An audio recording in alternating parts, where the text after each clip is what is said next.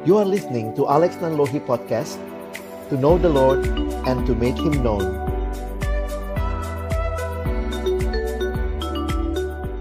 Selamat sore Bapak, Ibu, Saudara yang dikasih dalam Tuhan Yesus Kristus. Saya mengajak kita sama-sama akan mempersiapkan hati untuk mendengar firman Tuhan. Saya mengajak kita berdoa sebelum kita membaca merenungkan firman Tuhan Bapa di dalam surga kami bersyukur sukacita Natal itu tidak hilang di tengah-tengah kondisi yang sulit sekalipun. Karena sebenarnya berita sukacita Natal itu bahkan juga datang di situasi yang sulit di masa yang lalu 2000 tahun yang lalu.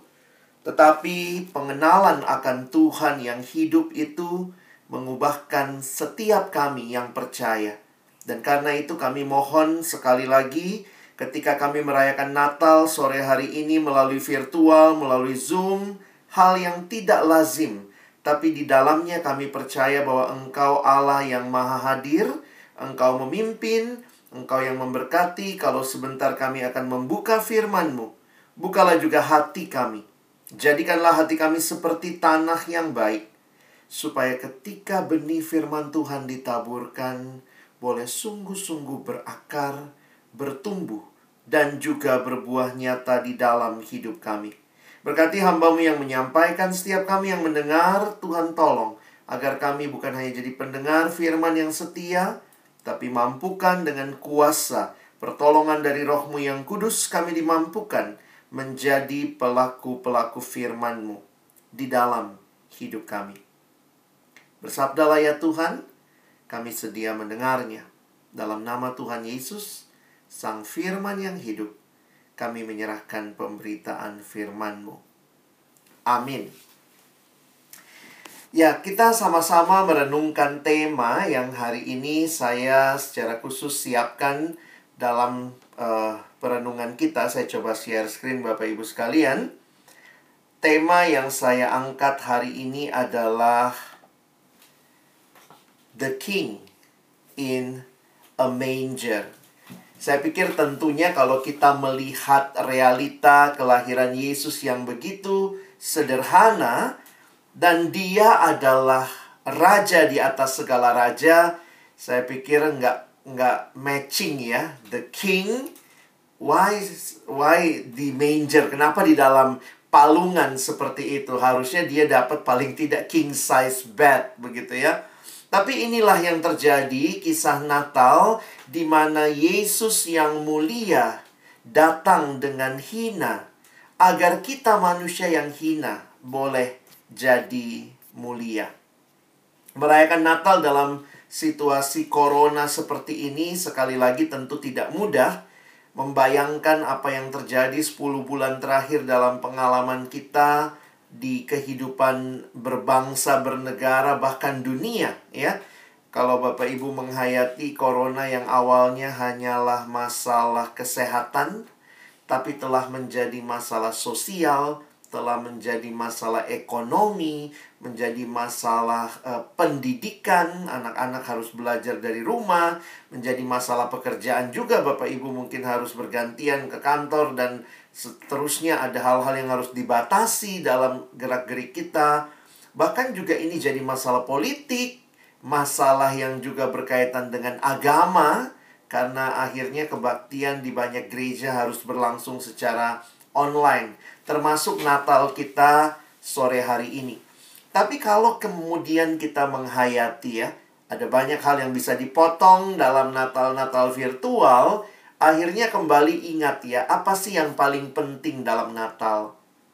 Apa yang sebenarnya menjadi inti dalam berita Natal? Saya pikir kita biarlah tidak kehilangan Kristus yang lahir itu sebagai pusat dari Natal. Jadi kalau Natal tahun ini mungkin tanpa pertemuan, tanpa tuker kado, tanpa konsumsi, tapi yang namanya Kristus itu yang harusnya terus ada di setiap Natal kita. Saya mengutip dua bagian firman hari ini, yang satu bicara palungan, yang satu bicara raja. Seperti tema ini, sang raja di dalam palungan. Di dalam berita malaikat kepada para gembala di Lukas pasal 2, ketika malaikat datang dan memberitahukan bahwa ada berita kesukaan besar untuk seluruh bangsa, ada tanda yang diberikan. Dan inilah tandanya bagimu, kata malaikat kamu, para gembala akan menjumpai seorang bayi. Jadi ada tiga tanda. Pertama seorang bayi, yang kedua dibungkus dengan lampin. Dan yang ketiga terbaring di dalam palungan. Di dalam kesederhanaan Natal kita melihat ya ini sangat-sangat sederhana. Tetapi kemudian kalau kita menghayati kembali bahwa ternyata bukan bicara palungannya yang menjadi fokus kita, tetapi siapa yang berbaring di dalam palungan itu yang harusnya menjadi fokus dari kita yang merayakan Natal. Injil Matius pasal yang kedua, ayat pertama sampai ayat yang ketiga. Ini bagian kedua firman Tuhan yang saya ajak kita sama-sama lihat. Ini adalah ketika para majus datang dan mencari Yesus yang dilahirkan. Mari kita lihat ayatnya. Sesudah Yesus dilahirkan di Bethlehem di tanah Yudea pada zaman Raja Herodes, datanglah orang-orang Majus dari timur ke Yerusalem dan bertanya-tanya, "Di manakah dia, raja orang Yahudi yang baru dilahirkan itu? Kami telah melihat bintangnya di timur dan kami datang untuk menyembah dia." Ketika Raja Herodes mendengar hal itu, terkejutlah ia beserta seluruh Yerusalem. Bapak Ibu Saudara yang dikasihi Tuhan, kenapa para majus ini bisa menyimpulkan bahwa bintang itu adalah raja orang Yahudi yang lahir?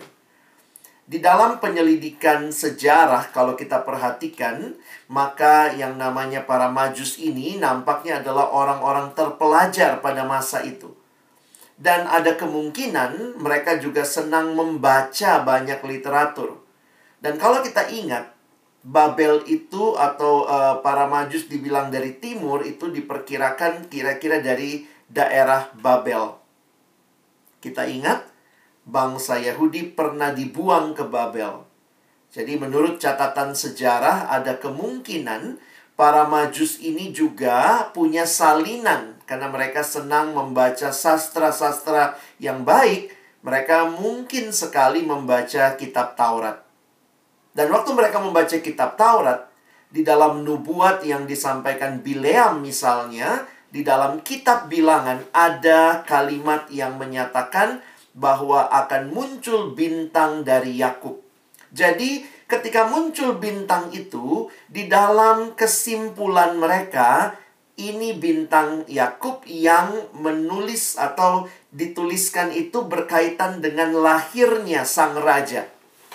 Jadi jangan heran karena mereka menyimpulkan itu Yakub sebagai bapaknya orang Israel, mereka memahami bahwa orang Yahudi, orang Israel itu pusat daripada kehidupan mereka ada di di Yerusalem.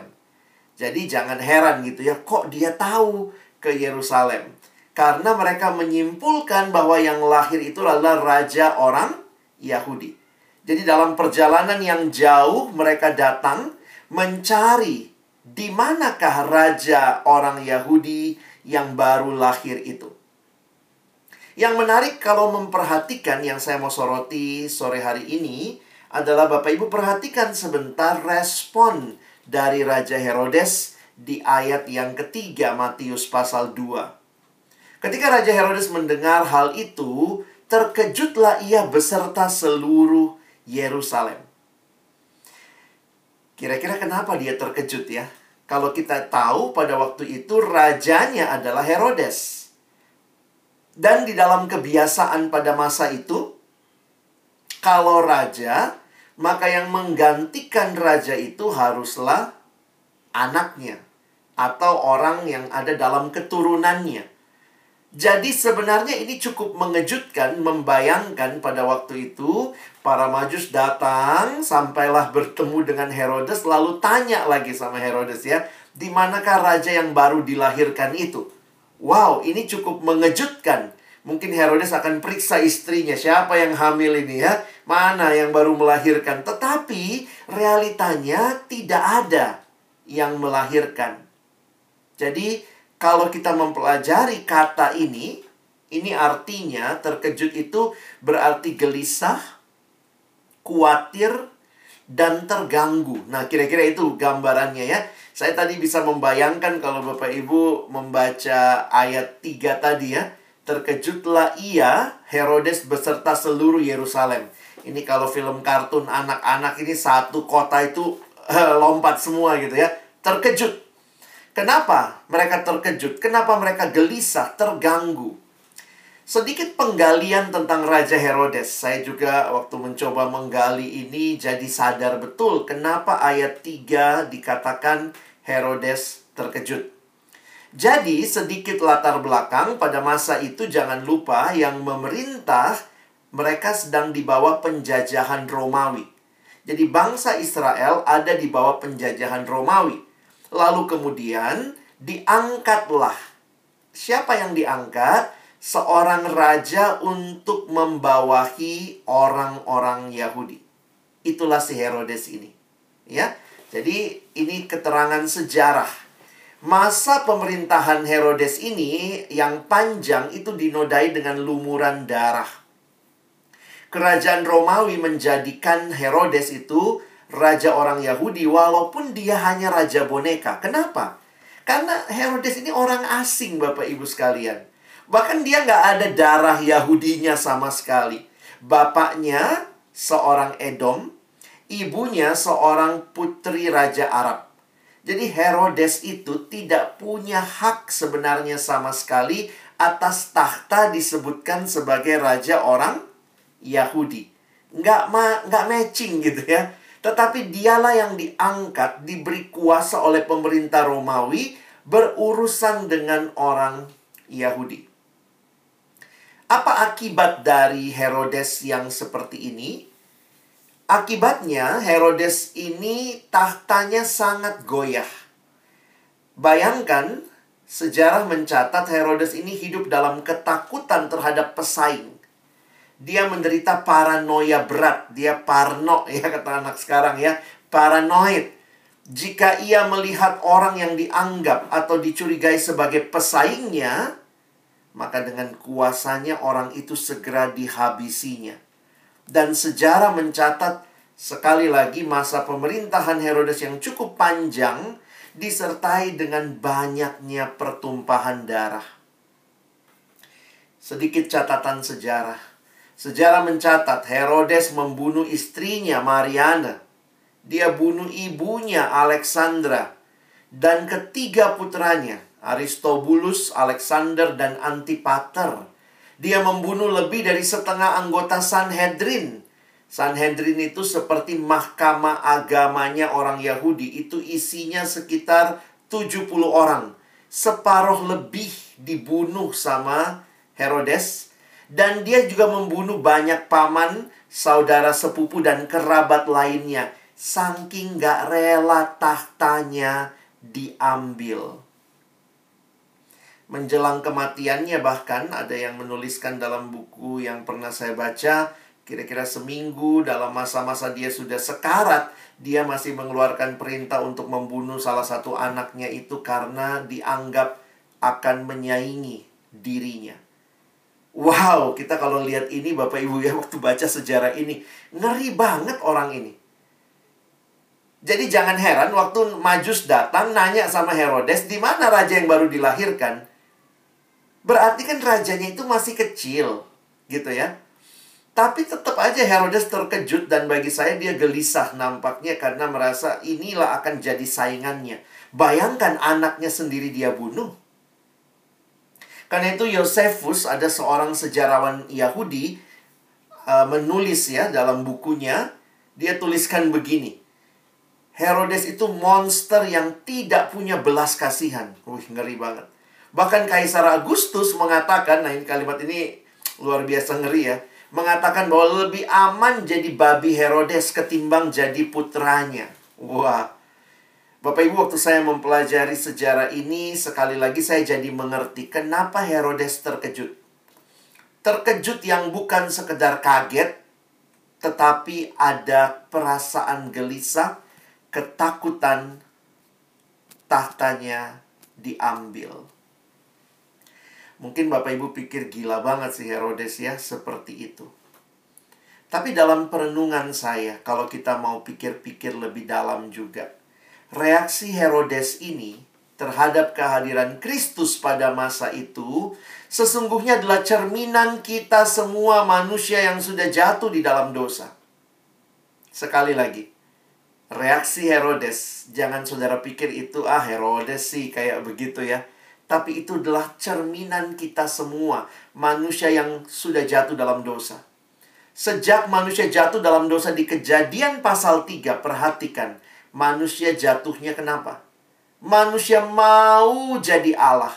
Manusia mau jadi raja. Manusia merasa dirinya lah raja. Manusia dalam dosa selalu lupa bahwa dirinya bukan Allah, dirinya bukan raja. Jadi kalau kita bilang Herodes tidak mau ada saingan, sebenarnya itulah gambaran hati yang berdosa. Hati yang berkata, ini hidupku, saya atur sendiri. It's my life. Tapi kalau benar-benar Bapak, Ibu, Saudara, dan saya merayakan Natal, maka ingatlah, kalau yang lahir itu adalah raja di atas segala raja, dan kita menyambutnya di hati kita. Saya mengutip kalimat dari seorang pendeta bernama Timothy Keller, dia bilang seperti ini.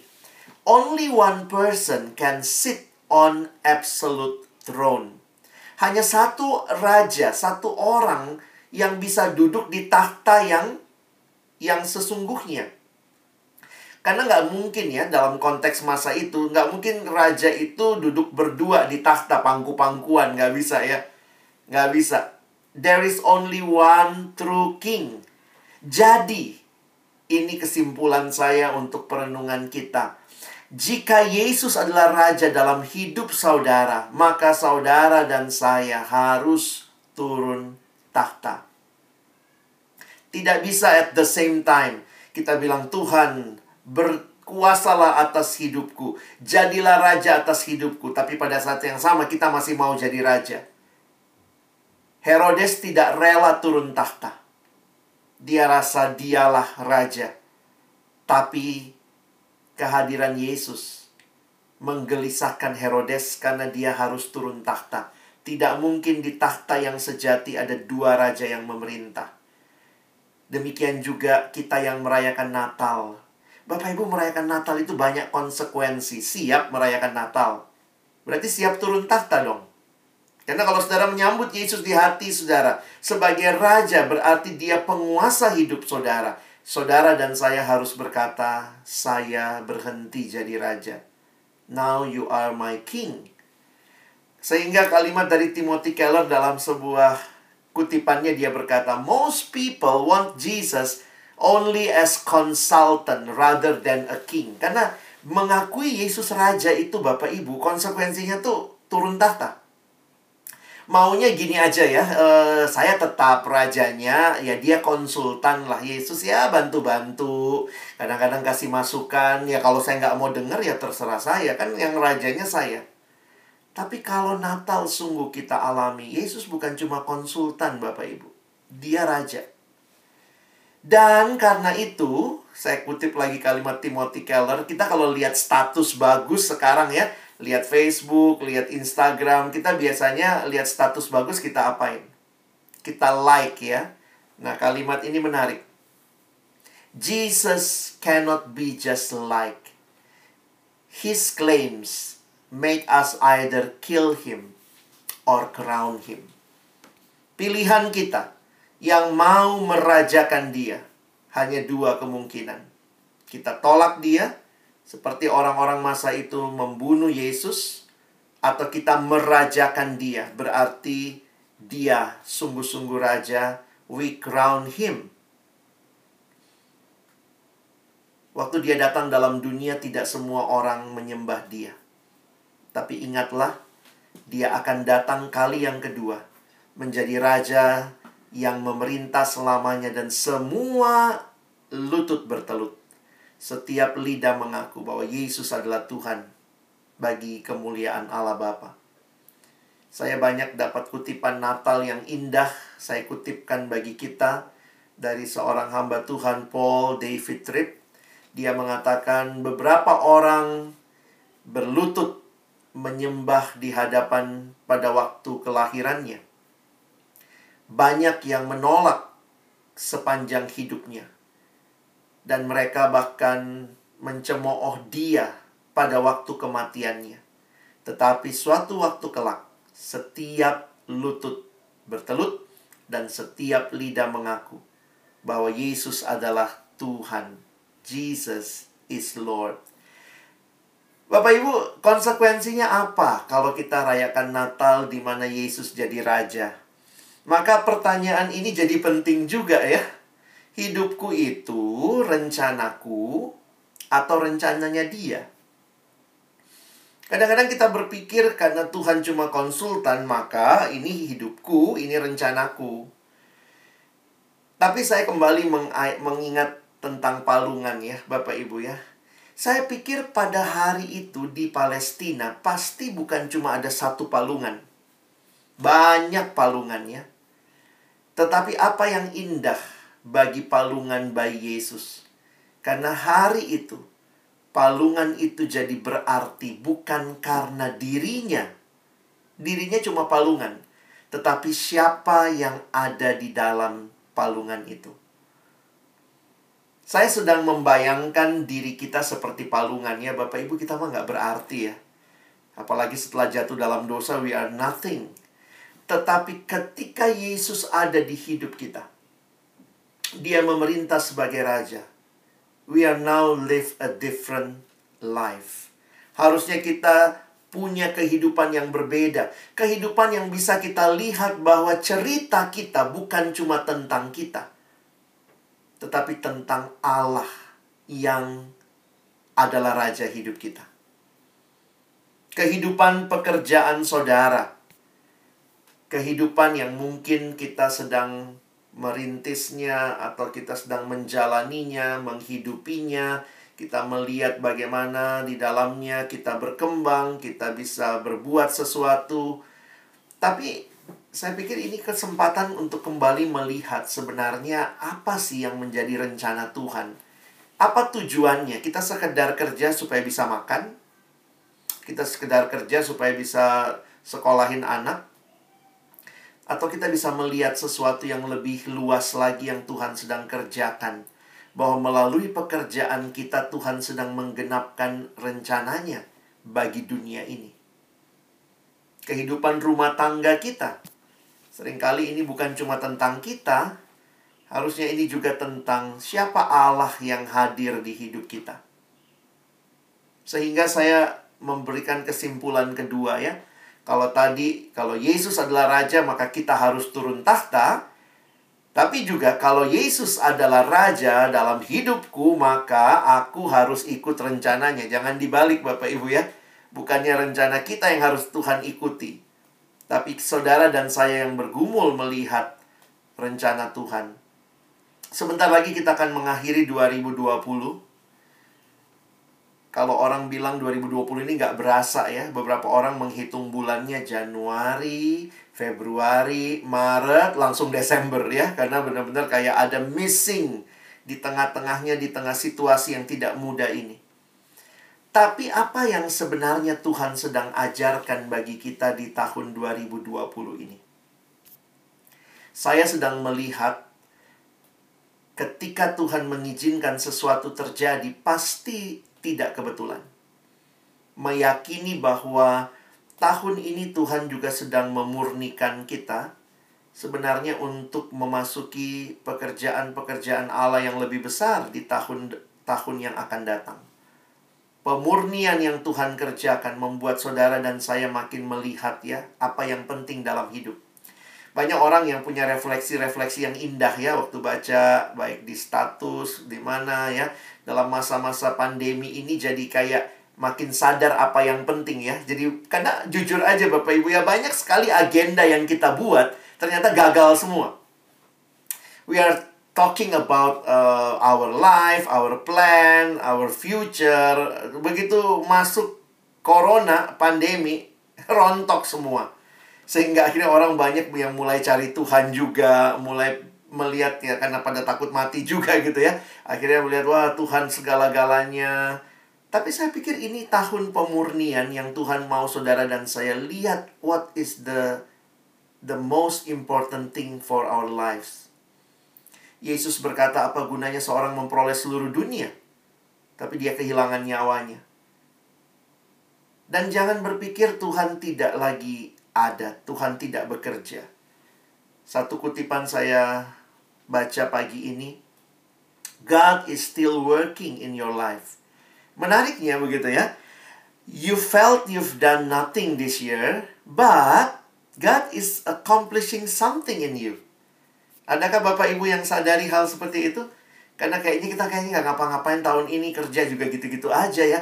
Tapi ternyata Tuhan lagi bentuk kita lebih sabar, lebih hati-hati, lebih sehat, lebih menghargai apa yang kita punya, lebih bisa mengatur keuangan lebih baik gitu ya. There are still many things God is working with in our life. Dan kalau kita punya hikmat dari Tuhan, saya pikir kita bisa melihat lebih luas. Bahwa cerita hidup ini bukan cuma saya, kerjaan, dan keluarga saya. Tapi bagaimana Tuhan juga sedang mengerjakan apa yang menjadi rencananya. Beberapa orang terlibat juga akhirnya bisa menolong orang karena kalau bicara susah, semua lagi sama-sama susah. Ada yang berkata pada saya, "Thank you, Kak. Tahun ini saya kok makin diasah ya kepekaan sosial saya." Dan saya pikir iya, we are um, apa ya, built up. Kita dibentuk, we are shaped into likeness with Jesus, keserupaan dengan Yesus. Sehingga ketika saudara nanti menyusun tahun ke depan ya, 2021, saya juga ketemu banyak orang pada ngomong saya nggak berani bikin target pak gitu ya. Ah bikin target juga takutnya nggak tercapai. Tapi akhirnya saudara Maukah engkau dan saya, kita semua menyerahkan tahun ke depan dalam hidup ini dengan Tuhan kerjakan terus pembaharuan dalam hidup saya.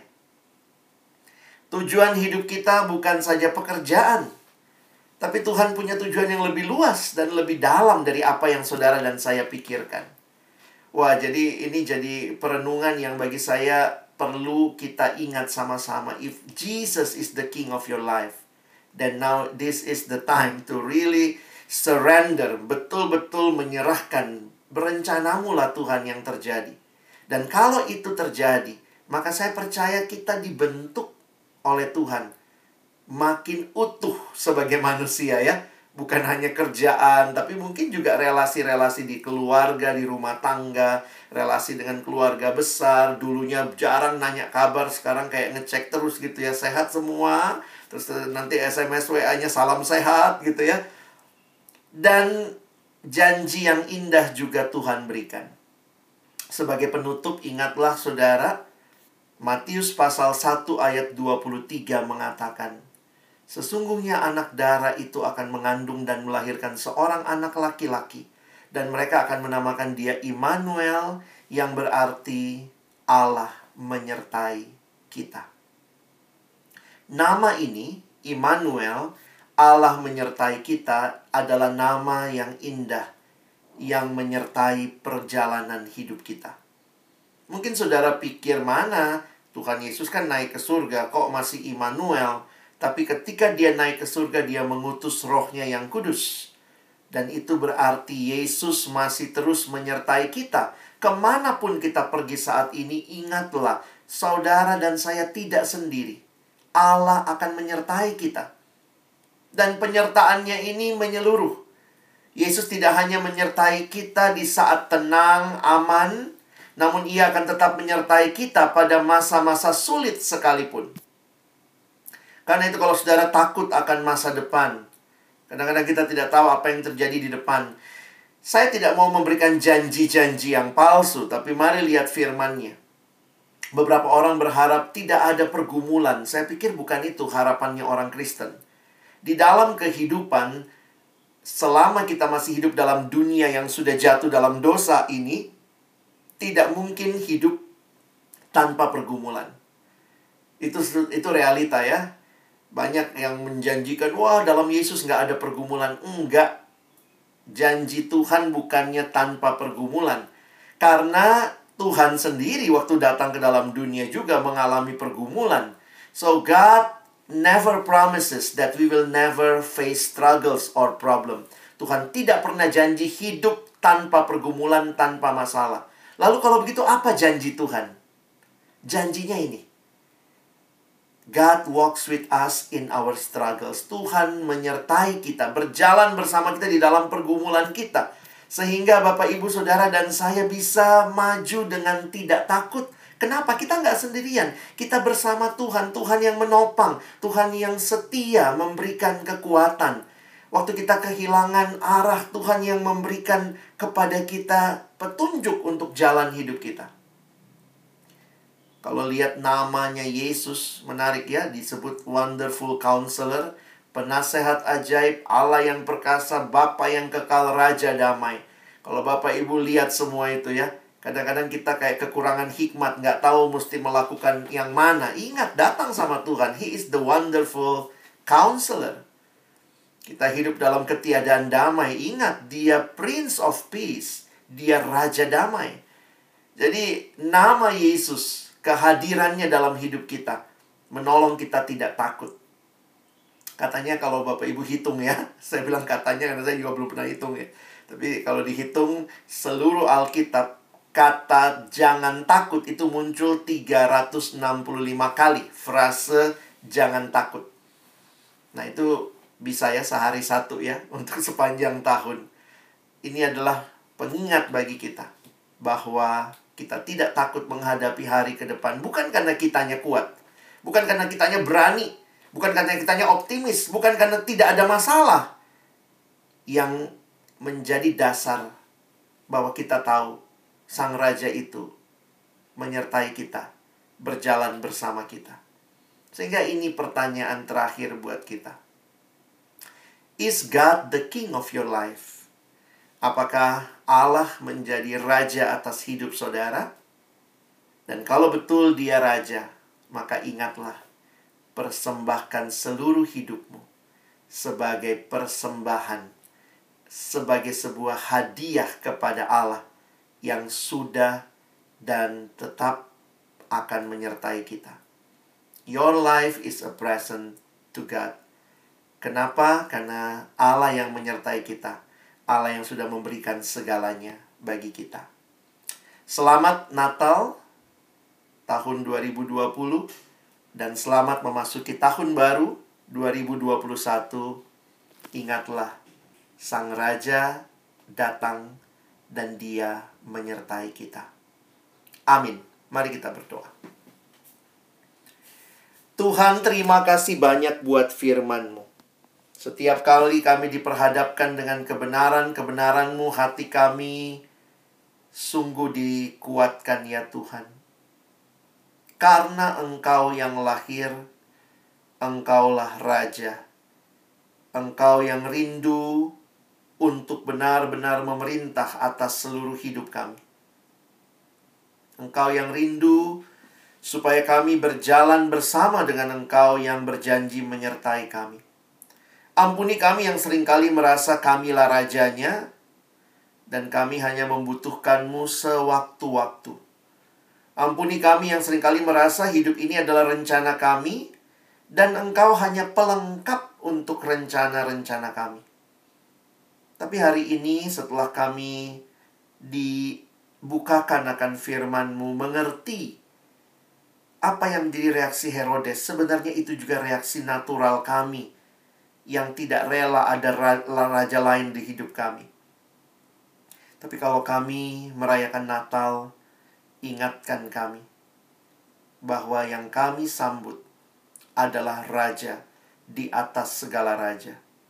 Kepadamulah seluruh hidup kami kami serahkan Kepadamu seluruh rencana-rencana kami ke depan kami serahkan. Kepadamu kami berserah, kepadamu kami memohon, berikan kepada kami hikmat, your wisdom, to guide us, untuk memimpin kami, mengarahkan hidup kami. Supaya tahun depan kami pun boleh melihat Tuhan sedang tetap terus bekerja, membentuk kami semakin serupa dengan Kristus. Terima kasih. Tolong untuk uh, perusahaan di mana saudara-saudara kami bekerja, mulai dari seluruh pimpinan sampai seluruh karyawan. Biarlah sungguh Tuhan benar-benar mengalami pemeliharaanmu yang sempurna dan juga mengalami tuntunanmu yang sempurna. Target-target ke depan kami serahkan dalam tangan Tuhan. Apa yang sudah boleh kami capai tahun ini ataupun yang belum bisa kami capai dengan karena kondisi yang sulit. Tetap kami belajar melihat ada hal lain yang sedang Tuhan bentuk bagi kami. Dan karena itu ke depan kami maju melangkah dengan berserah, berseru, bersandar kepada Tuhan. Tolong pimpinan-pimpinan kami yang bisa memimpin dengan baik, mengambil keputusan dengan baik, yang di dalamnya juga akhirnya Tuhan dimuliakan dan semua kami menikmati pemeliharaan Tuhan. Sekali lagi terima kasih banyak Terima kasih untuk pekerjaan kami yang Tuhan masih berikan di tengah situasi sulit ini. Dan biarlah kami terus mengerjakan bagian kami dengan memberi yang terbaik dalam penyerahan kepada Tuhan. Terima kasih Engkau Allah Immanuel yang berarti kami tidak sendiri melewati pergumulan hidup ini. Kami bersyukur, kami berterima kasih dalam nama Tuhan Yesus kami berdoa dan bersyukur. Amin.